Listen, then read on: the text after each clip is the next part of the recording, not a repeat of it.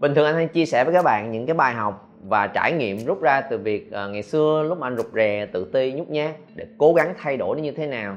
Thì ngày hôm nay muốn chia sẻ một cái bài học và trải nghiệm ở góc độ khác là khi mà anh đã tự tin như thế nào. Hay nói đúng hơn là cái khoảnh khắc tự tin thái quá như thế nào có sai lầm diễn ra ở thời điểm đó và bài học mà anh rút ra được cho chính bản thân mình. Vì sao mà anh chia sẻ về chủ đề này hả? Nghĩa là đến cảm hứng đến từ chuyện trong lớp học của anh vừa rồi á có một cái bạn học viên chia sẻ về chuyện làm sao để em có thể kết nối lại với mối quan hệ với ba của mình đây. Tại vì ngày xưa ba của bạn đã từng ờ, ngăn cản khiến cho bạn phải hủy hôn với người mà mình yêu thương.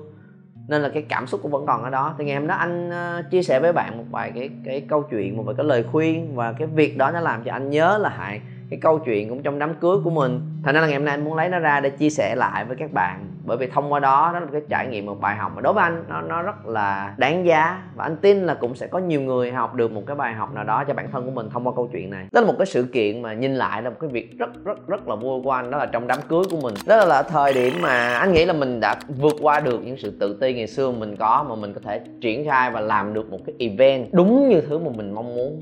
Ở thời điểm đó, anh nghĩ là mình có sự tự tin mình có đủ tài chính để tự lo hết cho đám cưới của mình. Có những mối quan hệ để biến cái event đó thành event theo đúng cái mình mong đợi. Anh làm nó khác hoàn toàn với những cái event đám cưới thông thường và phổ biến khác. Như là không cần có mc đứng lên, mở màn, nói những câu sáo rỗng, rồi năm nào, và đám cưới nào cũng nói mời chào quán viên hái họ gì nhỏ. Cắt dẹp, đứa bạn thân nhất của anh đứng lên làm mc và có những cái chia sẻ rất là chân thật cắt luôn, nhảy múa, cắt bánh kem xăm banh gì đó. Đó là những thứ anh xem là những cái ok, để lên cho có thôi, cắt luôn, đỡ tốn tiền. Và bình thường tới chỉ ăn thôi thì anh tổ chức ra những trò chơi để cho khán giả cùng với nhau chơi. Ca hát, nhảy múa, diễn kịch cùng với nhau, rồi cô dâu, chú rể lên sân khấu, chia sẻ, nói về những câu chuyện rất nhiều. Chứ không chỉ là đứng lên chụp hình. Thì đó là những cái mà khi nhìn lại là một cái trải nghiệm anh cực kỳ tự hào khi mình đã có được sự tự tin cho mình mình sẽ biến những cái dự án quan trọng nhất của cuộc đời mình thành hiện thực theo đúng ý mà mình mong muốn. Đó là một trong những cái mà nếu mà chúng ta vẫn chưa có được sự tự tin thì sẽ khó mà làm được. Tuy nhiên, trong sự kiện đó có một thứ khiến cho anh rất là hối tiếc mà nếu được làm lại, chắc chắn anh sẽ điều chỉnh chuyện đó. Mà chắc là sẽ không làm lại đâu. Nhưng đó là một cái thứ mà nghiệm lại rất là đáng tiếc là trong những thứ anh cắt hết những cái mà anh nghĩ đó là sáo rộng anh nghĩ đó là những thứ không có gì đặc biệt không có gì liên quan. Anh muốn nó làm theo ý mình anh cắt luôn cái phần cho ba mẹ của hai bên lên sân khấu phát biểu. Chào quan viên hai họ. Rồi bên này mời cái uh, rượu cho bên kia. Cắt luôn. Và trong ngày hôm đó thậm chí cắt mà anh cũng không báo cho ba mẹ của mình luôn. Thực ra là là ba mẹ của anh là người rất là là hiền nhưng mà cũng họ cũng ngạc nhiên và cũng đến họ ủa sao đợi nãy giờ mà không thấy có cái phần mà lên uh, mời uh, ba mẹ của hai bên lên xong rồi uh, chào uh, cảm ơn mọi người. Thì nó là không phần đó chi không cần. Để làm gì chân sáo rỗng lên cũng có nói gì đâu. Lên cũng à cảm ơn mọi người đã tới đây. Nếu có gì còn sai sót mong mọi người bỏ qua mong mọi người chung vui nha. Hết. Cắt hết tất cả những phần đó. Và trong lòng anh không hề có băn khoăn gì hết. Và lúc đó mình cứ nghĩ đó là sự tự tin của mình đúng không? Không quan tâm tới người khác nghĩ gì. Thì sau cái dịp đó sau này nhìn là anh nghĩ đó là một cái uh, là một cái hành động một suy nghĩ hơi chạy trâu của mình ở cái lúc mà mình thấy là à mình tự tin thái quá hay một chút tự cao ở trong đó. Đúng là anh cũng không cần phải lo lắng về những người xung quanh họ hàng hàng xóm mà con nghĩ gì tại anh đâu có sống gần họ đâu. Anh sống riêng mà không anh với vợ mình sống riêng ở một cái nơi khác. Còn đó là hàng xóm láng giềng bà con cô bác thì nó sao sống gần nhà của ba mẹ anh. Và đó là thứ mà mà cái lo lắng, là cái mà họ có lo lắng, cái nhìn nhau, nói chuyện, trao đổi với nhau, đó là thứ mà cũng khiến cho họ cảm thấy không có được niềm vui trọn vẹn.